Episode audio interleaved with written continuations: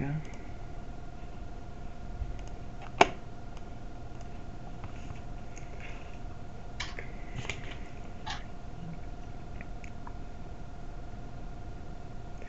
Здравейте, приятели! Добре дошли в поредния епизод на нашия Few Friends подкаст. Днес продължаваме сезона с изкуството и обсъждаме литературата. Като отново, както с киното, имаме специален гост за този епизод и него приветстваме. Здравей, Яни! Здравейте! Да, ами, Ани, ако искаш да започнем първо с а, една, една кратка интродукция и а, хората малко да се а, така запознаят с теб. Ами, добре, а, аз се казвам Ана и а, съм съученичка на Пепи и Алекс в 11 клас. А, много се интересувам от литература, т.е. от четене, от книги, от писане и в общи линии от всяко изкуство. А, танци, а, музика, т.е. пеене, свиране на музикални инструменти, също така изобразително изкуство. И да, обичам също така астрономията, т.е. много се интересувам от звездите и обичам да уча за тях. И също така обичам и животните, т.е. се интересувам много и от биология. Се странно развита личност, къде се казва. Може да се каже, да. По-скоро, че много неща в живота са ми интересни. Така бих го формулирала. Добре, чудесно. Аз а, лично, не, понеже се познаваме с теб вече от а, няколко години и а, много ясно си ми се откроила като артистична личност и човек, който много харесва литературата. И предполагам, че то ти е любимото изкуство. Така ли? Защо всъщност? Да, истината е, че това е най-любимото ми изкуство. И може би преди всичко, защото ми служи като... Сега, това ще звучи много така ужасно към литературата, но звучи, ам, служи ми като отдушник. Тоест, казваме, че белият лист е, може би, най-добрият слушател, който човек може да има. И понякога най-близкият приятел в по-трудни моменти, но също така и в по-щастливите. Просто, когато човек пише и когато човек чете, преоткрива малко по малко себе си. И това ми харесва в литературата. Да, много често съм чувал хора да казват, че разликата при другите изкуства и литературата е, че в литературата а, е страшно субективно това, което се чете. А, наистина една картина хората видят по различен начин, но в литературата буквално човек може да изгради а, своята представа за света, който бива описан и това му дава една свобода, така да се каже. Абсолютно, абсолютно. Истината е, че чрез литературата човек може да променя и света край себе си. Защото самите думи са по някакъв начин едно вълшебство. А, искам да сравня именно литературата с другите изкуства. Може би еквивалент е единствено музиката. И поради това, най-простата разлика е, че просто всички останали изкуства са най-вече визуални изкуства. Тоест, човек има някакво изображение пред себе си и го вижда и дори да има въображение и да го интерпретира по различни начини, въпреки това му е казано в основите поне, какво трябва да вижда пред себе си. Докато при музиката и при литературата всичко зависи от въображението на човек и от а, неговите собствени мисли и чувства, което е най-най-прекрасното, защото човек може да изгради каквото си поиска от там нататък. Да, всъщност това е интересно, защото винаги като разглеждаме изкуството, има от една страна а, консуматори, от една страна артисти, които нали, го създават. И, и това мислиш ли, че всъщност а, е по-добре за артиста да има тази възможност да създаде произведение или музикално, или, литера, или литературно, което да е отворено за много повече интерпретация, отколкото, примерно, когато видиш някаква скулптура, примерно. Защото това едва ли не... Според теб, а, изисква ли се повече как да го кажа, повече умение от това или не може да ги сравнява? Много зависи от човека, честно казвам. Тоест, а, артистите така или иначе, когато създават нещо, те го създават точно чрез въображението си.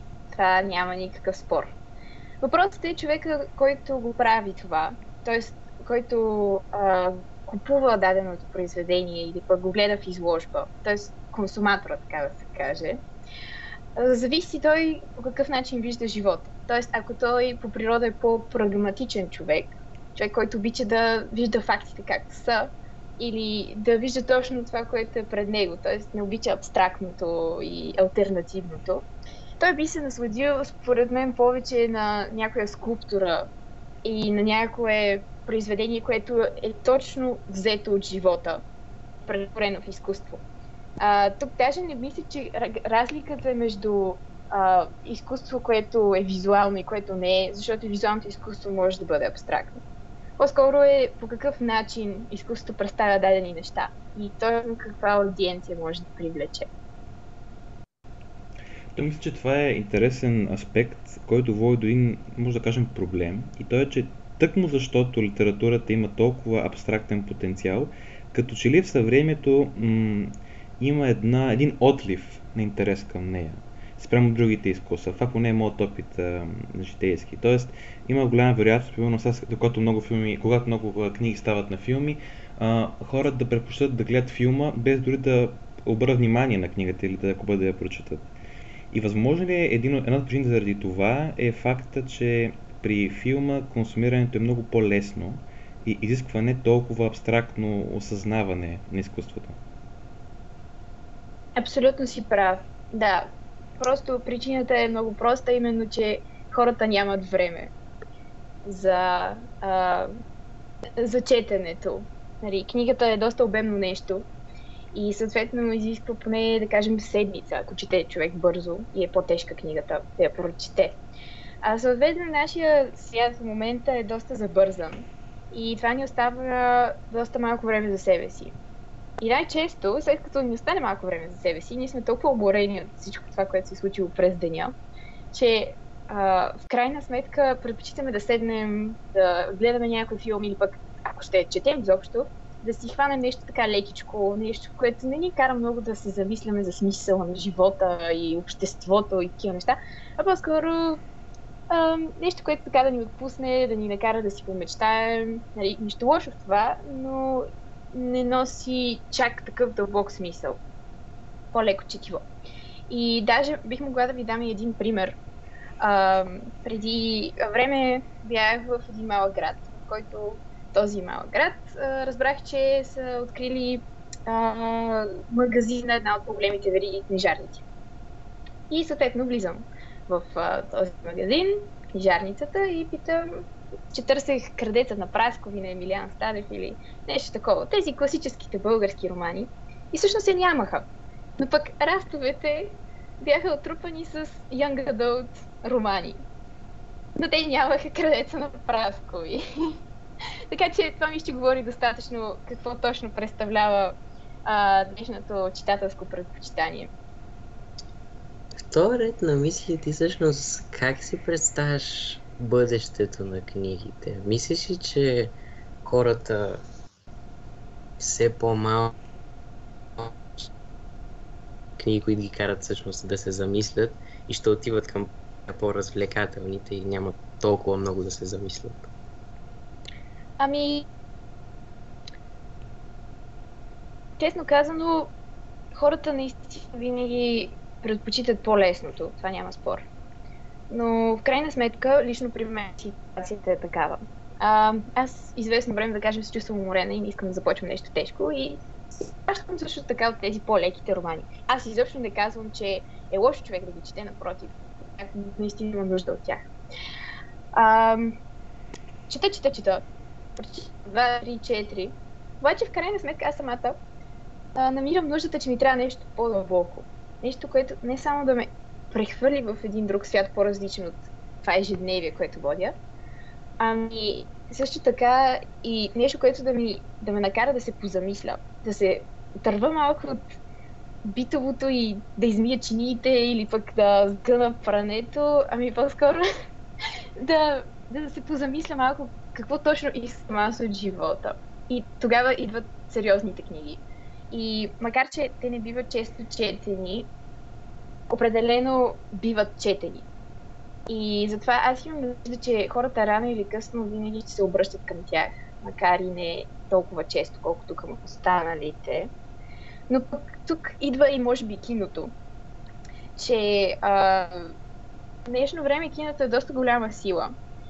И именно то е причината много автори да успяват да да, в смисъл да се прочуят и да успяват като писатели, защото киното по някакъв начин рекламира дали на книгите, които правят. Тоест, дори когато а, книгата не е била чак толкова известна при първите, вторите издания, след като тя бъде направена на филм, хората естествено ще си помислят, вау, откъде ли е вдъхновен този филм? Я чакай се да проверя малко, ще поразгледам в Google. И хоп, човек вижда, че всъщност филм е направен по книга.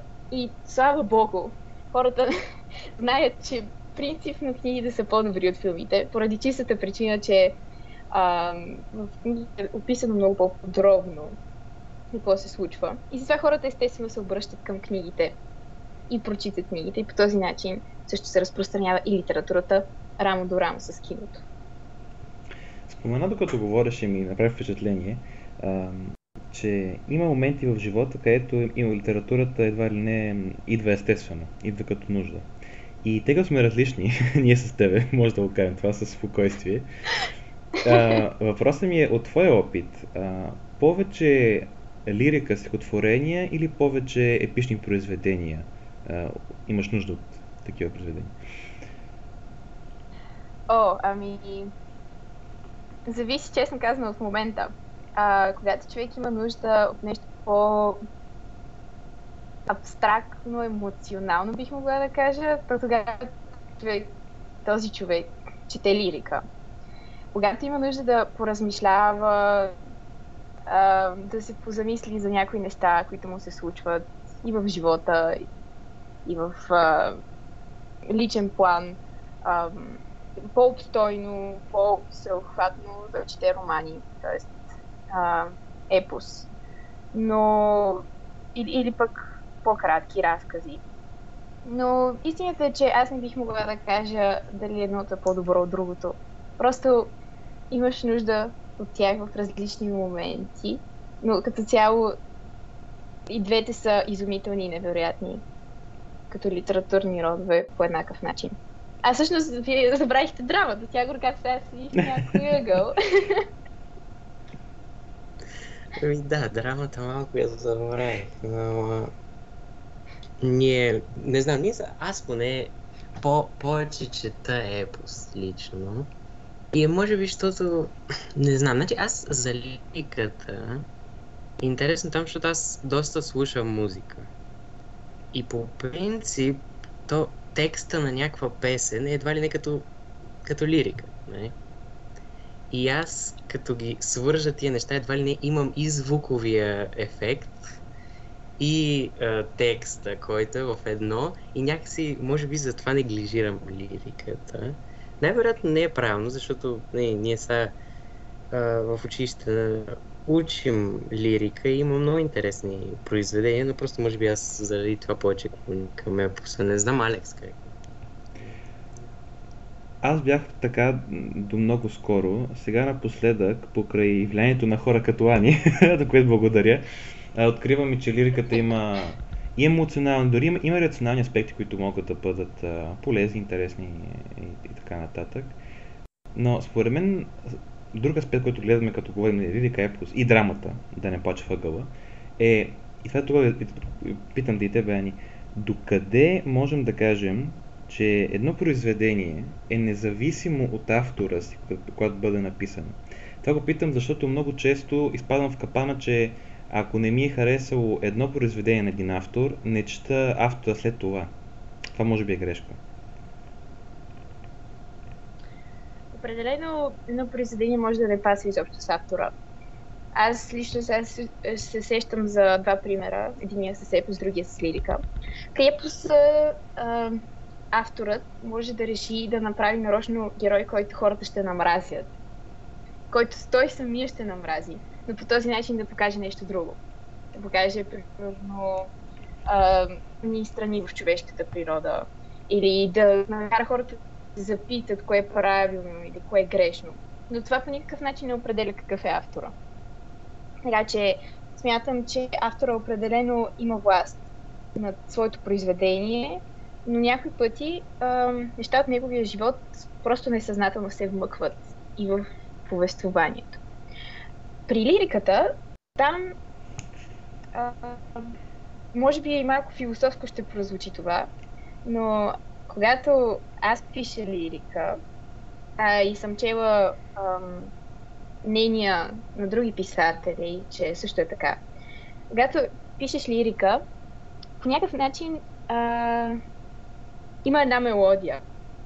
Така, много е странно, но е вътрешна мелодия, където общи линии мислите ти определят, а по някакъв начин нещо естествено, като някакъв естествен ритъм се, а, се случва. Просто човек по някакъв начин осъзнава този ритъм и когато започне да пише, доста голям степен а, не участва толкова мисълта и мисълта по-точно каква идея да включа сега, какво да направя, как да изразя това.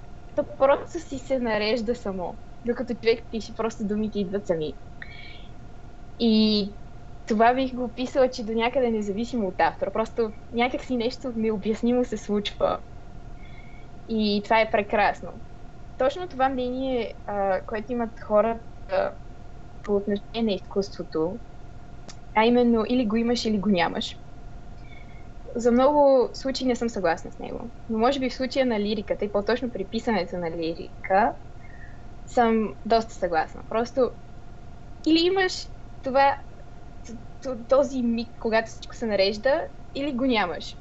И можеш да го направиш изкуствено по някакъв начин, но дори изкуствено не би се получило така, както по принцип. А ти какво предпочиташ да пишеш всъщност?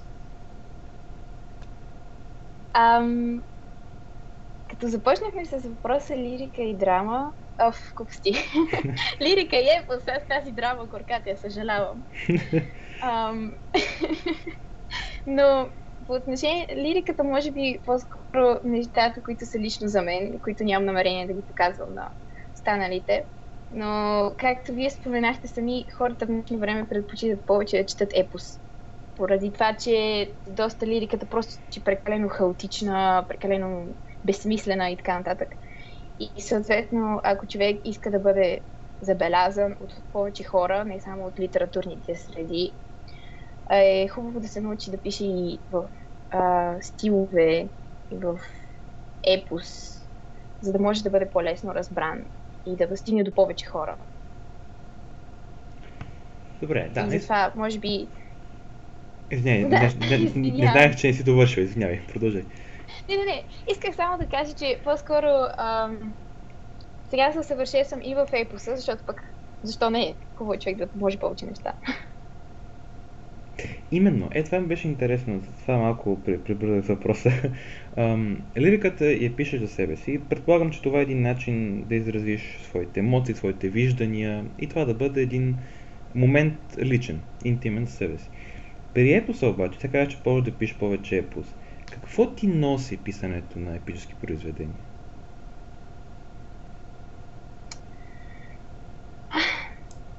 Какво ми носи? Ами, преди всичко лично удовлетворение. Просто е невероятно да поставиш точката след последното изречение, а дори и след последния стих. То въжи и за епоса, и за лириката. Но при епоса е, може би, това чувство се усеща повече, защото човек хвърля много труд в своето произведение. Разказ, то или повест, или роман.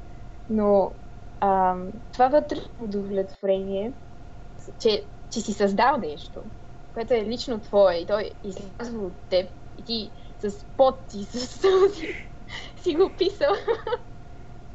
Сега, малко преувеличавам, някакъв път наистина е така. А, е уникално. Просто чувството на завършеност е уникално и доста хора се случва хора за себе си. Аз лично много трудно мога да завърша нещо, затова при мен е още по-добре това чувство. че веднъж на 100 години съм могла да завърша нещо. И това е вероятно. Ам, това удовлетворение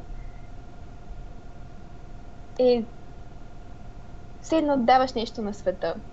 Завършвайки това, което пишеш и което си създал, просто допринасяш по някакъв начин. И е хубаво. Мен ми е интересно, аз като чета някакво произведение, няма значение, лирика, епос или драма, имам, имам си някакви мисли и примерно почвам да си, да си пиша някакви неща, да си разсъждавам и върху това произведение. Случвало ли ти се на тебе, примерно да прочетеш някакво стихотворение, да ти направи толкова голямо впечатление, че ти едва ли не в, а, в друга форма да напишеш някакво друго произведение, свързано с това? О, да, да. Вдъхновение можеш да намериш навсякъде. Ам, буквално намирала съм вдъхновение, когато хората ми разказват някаква тяхна лична история, или когато видя нещо да се случва на улицата. Дори стихотворение, може от едно стихотворение да се вдъхновя да напиша друго стихотворение на същата тематика. Или от някаква книга да се вдъхновя да напиша друга книга или разказ, каквото и да е тематика. А даже при много писатели ам, всичко се започва от това да се имитира по някакъв начин стила на друг писател. Тоест, толкова да те е впечатлил този друг писател, че да се опитваш по същия начин като него да разнищваш темите и да стигаш до някакви идеи. И после в последствие с много опит да намериш, така да се каже, собствения си език. Има ги предвид страстта, с която говори за литература, която е видима. Се чудя, мислила ли си каква роля ще играе литературата в твоето кариерно развитие в бъдеще? Ам, тук може би е добре да спомена, че има разлика между професия и призвание. Това звучи много преувеличено, разбира се, но има неща, при мен може би литературата, човек знае, че са неговите си неща. Просто, че винаги са били част от него от самото начало.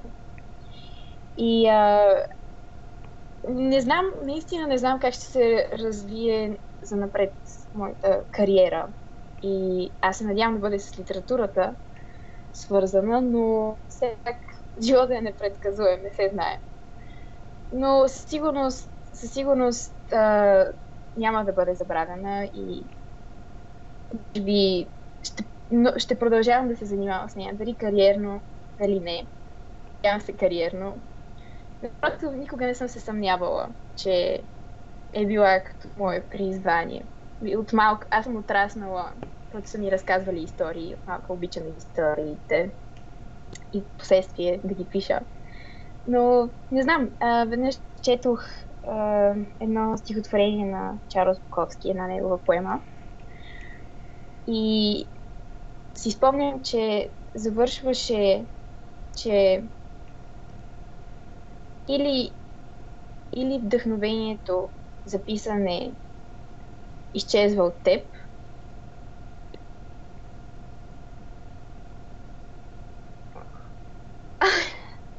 в момент, как беше? А, а да. Или пишеш до края на живота си и вдъхновението писане умира в теб. И това лично много ме трогна и мисля, че описва в общи линии всеки писател, който наистина знае, че иска да е писател. И веднъж си говорих на един а, литературен панер с една писателка и тя ми каза, че писателите може би от самото начало знаят, че са писатели и нямат никакво съмнение в това. Така че да, то ние питахме и Коцето за професия, не за друго. Ами, защото аз лично имам чувство, че когато вземеш изкуството и го комерциализираш, т.е. сложиш финансов аспект в него, аз мисля, че леко го леко му еди. Не за друго, ами защото когато направиш нещо работа и професия, едва ли не ти трябва, имаш а, крайни срокове, да напишеш нещо, да се издаде, такива неща. И поне аз не си го представям така, че тия неща можеш да ги а, накараш да се случат. И както ти каза, когато, когато на човек му се пише, му се пише и му е хубаво и му е приятно. Обаче, когато някой те кара да пишеш, в момент, в който не се чувстваш като да ти се пише все едно, трябва се да го правиш, аз лично това, на мен това не ми харесва и затова те питахме професията, защото това мисля, че за всички артистични професии може да се каже. Ами, да, има така наречения, поне аз така го наричам, момента на музата, когато те връхлита цялото вдъхновение и създаваш невероятни по твое неща, имаш чувство, че си гениален човек и така нататък. Това чувство е невероятно, но наистина прав си пепици от целите сядката не се случва, когато човек иска жалост. И точно това на мен е, на мен ми е голяма проблема, а именно а, решавайки да превърна писателството в професия, ще трябва да спазвам графити. И се притеснявам, че, че не винаги ще мога да ги спазвам или не знам. Или че не ще създавам добри неща, придържайки се към тези графити. Много писатели, не, като съм слушала интервюта, казват, че така наречения writer's block, т.е да не намираш вдъхновението. А, може да се избегне, като се създаде някаква рутина, като пише човек два часа на ден, примерно, всеки ден от еди колко си часа до еди колко си часа и по този начин идеите започват да тъкат, да тъкат, да тъкат. Може би в случая на романите това е а, това е възможно и вероятно помага да се продължава да човек да не се отказва. Но в крайна сметка различно е, различни неща създава човек, когато има вдъхновение и когато няма. Предполагам, по-късно могат да се редактират, но за по-кратки изведения, като разкази, и ако човек реши да става поет, ам, просто не се случва. И също така идва и това изискване от читателите. Тоест, придържаш се към критерии на читателите, точно това комерциализиране, като да обсъждаш теми като расизма, да бъдеш или как си политически ам, политически съобразителен. В някои случаи а, това пречи. В случай, в смисъл на това не, че са лоши неща, всички тези изисквания, но когато човек иска да пише нещо по-брутално, така да се каже, нещо, което не е толкова обществено възприето, ам, може да създаде някаква пречка. И по някакъв начин няма толкова свобода. То, нали, аз си пада малко в Едгар Алан По. И наскоро бях чел една, една статия за един великобритански анализатор, литературен, който обаче в момента се занимава с политика който надълго на широко казваше как трябва да забраним книгите на Раван По, тъй като са политически некоректни и имат лошо влияние върху обществото. И съм като, то така трябва да забраним половината изкуство, нали? Не, не е това смисъла. Абсолютно. Направо да въведем цензура. Да.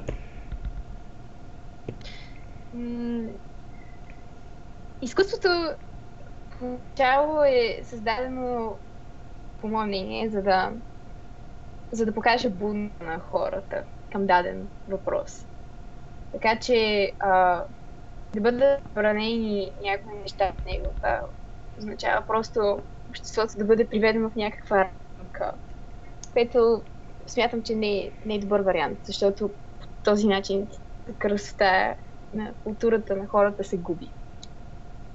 То аз мисля, че поне аз така си го представям, защото когато се събереш с много хора, примерно много артисти и си споделяте идеи, мнения, това би било супер. аз така си го представям. Обаче ми е интересно, когато е точно обратното. Когато човек се чувства не в такава артистична среда и се едно, че хората около него не се интересуват толкова много за изкуството, а, тогава как би се чувствал един такъв човек? Ами... Би се чувствал самотен, може би. Защото ам, всеки от нас иска да бъде разбран. И често хората, които обичат да се изразяват чрез изкуството, биха искали да бъдат разбрани чрез него. Ам... Понякога хората се опитват да... Всъщност много хора разбират изкуството, но тъй като не е техен интерес, по някакъв начин им, им липсва някаква част от този поглед върху него. И изобщо начина на мислене на хора, които не са чак толкова заинтересовани, не се занимават с изкуството е малко по-различен. И някой пъти човек може да се чувства разбран тях. Поради факта просто, че мисли друг начин. И това не е много чувство, но въпреки това, ако хората, които са край него, държат не на тях, ам, не мисля, че би било прекалено фатално, защото когато човек вижда подкрепа срещу себе си, не се обезкуражава. Това е интересно, защото от друга страна, пък поне в България, сме коментили в минали епизоди и с Косово казвахме, че съществува едно отношение към артистите, не, не изцяло и не във всеки случай, но твърде често, че или са някакви ленке, които са, успяват да оцелеят финансово чрез а, това са си направили хобито на работа и светно има едва ли някаква скрита завист към това, или се възприемат а, като някакви аутсайдери, които правят някакви неща, които са с техни си неразбрани и едва ли не опасни някакви езотерични неща. И със сигурност това не е така в никой случаите. Но идеята ми е как можем в България да променим начина по който хората възприемат изкуството и литературата в по-специфичен план?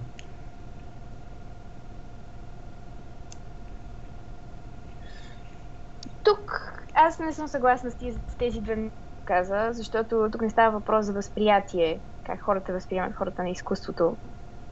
А, по-скоро а, едно материално мнение, материализъм бих го нарекла аз, на хората в България.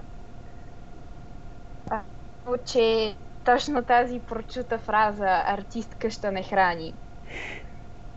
Всичко е съсредоточено върху парите. И когато човек не изкарва а, по парите си, или пък не изкарва достатъчно, или пък прието това чисто обществено мнение, че с изкуство до никъде не се стига и че всъщност изкуството трябва де факто като част от живота, а че е просто някакво развлечение привилегированите или пък а, а, изкуствено, когато едно общество е развило своята економика, индустрия и така нататък. А, това мнение съществува. И истината е, че дори не е само за изкуството. А, а, говорила съм си с хора, защото, както казах, се интересувам и от астроном. И съм си говорила, добре, ами, ако реша да запиша астрофизика в университет, ми кажа, добре, какво ще работиш това?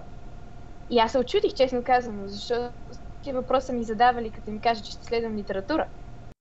И, и аз се очудих наистина, окей, литература, изкуство, казват, не ни трябва това, астрофизиката е важна нещо. Астрофизиката е ам, път към прогрес и така нататък. И въпреки това, ти какво ще правиш с него? Разбирате ли? Идеята е, че винаги се гледа финансовата част. Става въпрос колко е нужно нещо на обществото. Това е просто парламента, така да се каже. привидното, привидното мнение трябва нещо, защото просто не го трябва на обществото. Просто истината е, че е съсредоточено върху финансовата част и върху това колко доходи може да ти донесе нещо. И затова е, четох и проучване на статия на, за разглежда точно това какво решават да запишат студентите.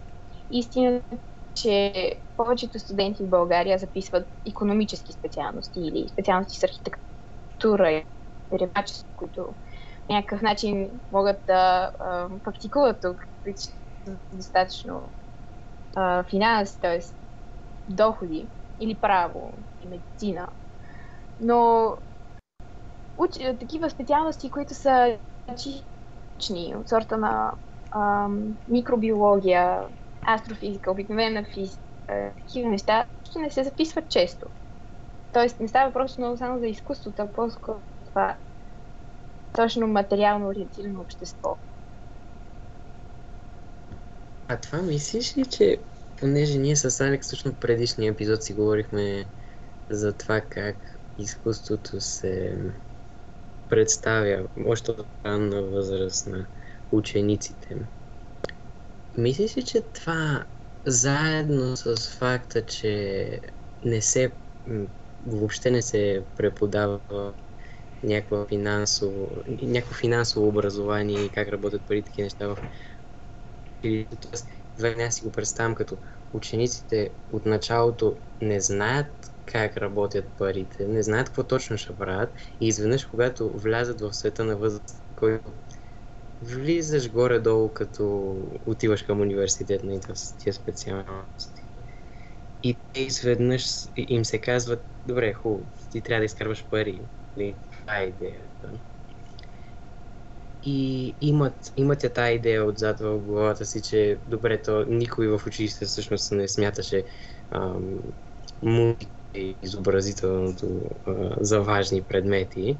И едва ли не тия неща, две неща се събират и така хората отиват към професиите, които са сигурни, сигурни че, че а, изкарват пари и въобще не се замислят за изкуство и такива неща. Аз че човек, който му е интересно изкуството и отиде, иска да, иска да прави изкуство, обаче от страх отиде в такава, такава посока, че да гони парите, тогава мисля, че е много нещастен. Така че мислиш ли, че това всъщност почва в училище? И че там трябва да се промени нещо? Ами... Аз не съм на мнение, че а, пътя на човек бива определен от това какво се учи в училище. Например, вчера гледах а, като документален филм, в който се говореше за Майкъл Фарадей, този известния физик, който всъщност се оказва, че изобщо не е ходил в училище. И въпреки това, от само себе си се интересувал и чел и така и предкрил своя интерес към физиката. И е успял да постигне толкова много неща. Тоест, според мен тези неща не се възпитават в училище. По-скоро там най-нагледно могат да бъдат предложени като варианти, но в училище се изучава всичко. И изучаваме географика и економика, изучаваме химия и биология и опазване на околната среда. Тоест, на мнение съм, че в училище се изучава всичко, но различните предмети, освен ако научи човек в някакво училище по изкуствата, не биват възприемани по еднак, по еднакъв начин. Тоест, ако. Има го това мнение, че примерно изобразителното изкуство не е нищо особено, че просто е направено да се отпускат учениците, нали, да си почиват от сериозните предмети. Кое... И, и самата програма е направена така, че да не е нещо кое, колко сериозно. Ние никога не сме учили анатомия и точно тези техники, които са важни за въртителното, за скицирането и така нататък. И цялото това че е просто хоби, нещо несериозно. Това е проблемът, според мен. Предмета. От друга страна, пък това, което не коментирахме пак миналия епизод, че а, може би малко сложно да се направи някакъв вид промяна в образователната система, така че да избягам от този стереотип, че, че се порисува не почивка за учениците, защото пък ако сложим огромна тежест, значение тези предмети, има риска да ги направим, казано на най-регламентик, дървени, т.е. да загубят креативността си. И вторият на мисли, мислила ли си как можем така да направим тези предмети, че да не загубят своята красота като предмет на изкуството и също времено да не минават за свободни часове? Ами, може би. Сега говоря специално за изобразителното, но и музиката, може би, ам, се отнася и това за него. Това, че, че превърнат и вече в дървени предмети. Тоест, по тези предмети всичко е чисто теоретично. По изобразително рисуваме малко, разбира се, което е супер. По музика а, дори, дори не се учим на някакъв елементарен музикален инструмент, лесничка мелодика. Така че да приложим наученото на практика. И според мен най-голямото предимство, което може да се постигне чрез тези предмети, т.е. най-голямото подобрение, което може да се направи, е да се покаже тяхната практическа част. Тоест, поизобразително, не просто да ти кажат, айде нарисувай сега тук това куче, а да те изведат на улицата или да те заведат някоя изложба или, или да ти кажат някое от тези, а, от, тази, от тези арт инсталации, някоя от тези арт инсталации, и да ти кажат, ето това е изкуство, ето виждаш ли тук как се четано, ето можеш ли да опиташ да мислиш по такъв абстрактен начин, можеш ли да опиташ да нарисуваш това. По музика можеш да ти кажат, виждате ли, това са тези половини, четвъртини, осмини ноти, ето тук е сол, тук е ла. Сега опитайте да го изсвирите на тази китара или намерете го на това пиано. присъствала съм на, на часове по музика в Германия. И, и там часовете по музика всички деца до едно свирят на някакъв музикален инструмент. Беше много елементарно. Някакви флейтички. Но въпреки това, работеха с ръцете си, свиреха и се учиха практически. И по този начин, според мен, може да се научи много. И говорейки така за практически съвети, а, мисля, че не е подходящо да приключим този епизод с това ти да ни разкажеш малко за това какъв тип книги харесваш да четеш и дали би ни препоръчала някакви книги. С удоволствие. А, моя отговор е много простичък, че обичам всичко освен хорор. Е, сега. Включвам Едгар Алан По, защото така, него, той е над всичко останало. А, да, т.е. най-добрият хорор, но ам, всеки жанр си има някакви свои красиви черти. Аз най-много предпочитам, може би... Всъщност, не, нямам предпочитания. Истината е, че когато чета хубава книга, аз виждам, че е хубава книга и оценявам, че е хубава книга и винаги търся хубавите книги. И независимо какъв жанр са, ако са хубави книги, те ще ми харесат и аз ще ги прочита с удоволствие и ще си извлека полките от тях и идеите и ще, и ще седя един час, гледайки в стената и мислейки си за живота. и толкова. Без жанр и без никакви рамки. Но ам, по отношение за препоръки за книги, а, аз съм си подготвила, разбира се, а, нещо като списъче, но надявам се да е в различни жанрове, така че всеки да може да си хареса нещо. И първо започна с Тери Пратчет, като един от любимите ми. И по-точно поредицата му за Тифани с болки, за вещите Тифани с болки, която горещо препоръчвам, уникална поредица. А също и всички останали негови, но ако ще започнете с Тери Пратчет, започнете с Тифани. А, за любителите на поезия, Разбира се, вие знаете кои са класиците, но аз ще поръчам и нещо по-нетипично, а именно хайко класиците, като Башо, Ичиони и други. Защото съм огромен почитател на хайко и е като литературен жанр.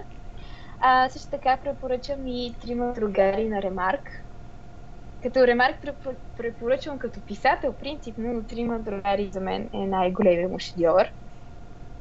Да убиеш при смехулник на Харпър Ли, задължително. И птиците умират сами на Колин Макало, задължително, защото това е не само романтичен роман, но и книга за живота. За почитателите на Young Adult, по никакъв начин не ме разбирайте грешно, има прекрасни Adult книги. А, затова там ще препоръчам Вината в нашите звезди, Джон Грин. И също Костенурки до безкрая на Джон Грин, защото тези две лично са... А, не, разбира се, къде си Аляска на Джон Грин. Тези трите книги са ми просто любимите негови. А, почитателите на графичните романи, а, преди една-две години точно а, познат, т.е. котото, ме въведе в Сен, което е а, никога да, си, да си мисля, че толкова ще ми хареса графичен роман, защото си мислех, че просто за хоби, нещо лекичко, така, но истината е, че и графичните романи могат да бъдат много поучителни, много дълбоки. Фентази, какво мога да кажа? Ам, класическите фентази творби. Сега съм се взела сериозно с Властелина на пръстените. Така в средата съм стигнала. Но който не е чел Хари Потър, просто да срамува.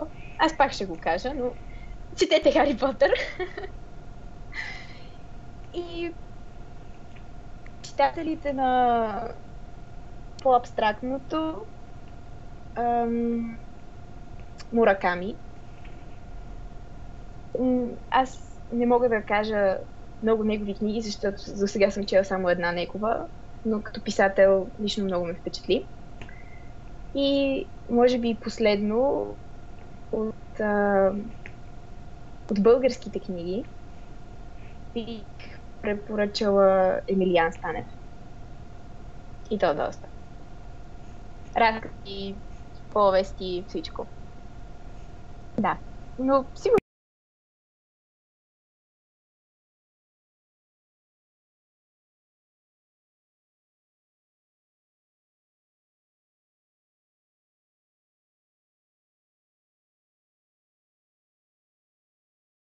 Много ти благодаря. Надяваме всеки да се намери нещо тук. А, и така, може би наистина за финал, а, малко клиширано ще бъде, но ми е интересно да го чуя. Как би описала с една думичка литературата? С една дума.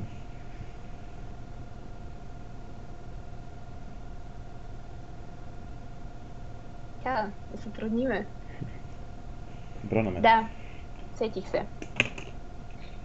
Живот. Живот. Това е думата.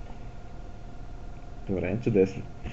Ами, няма похвала да завършим този епизод с думата живот. Надяваме се да ви е харесал, надяваме се да ви бил интересен разговора, да се стигнем тук с поне една, моля ви, поне една нова книга, която да прочетете или да проучите.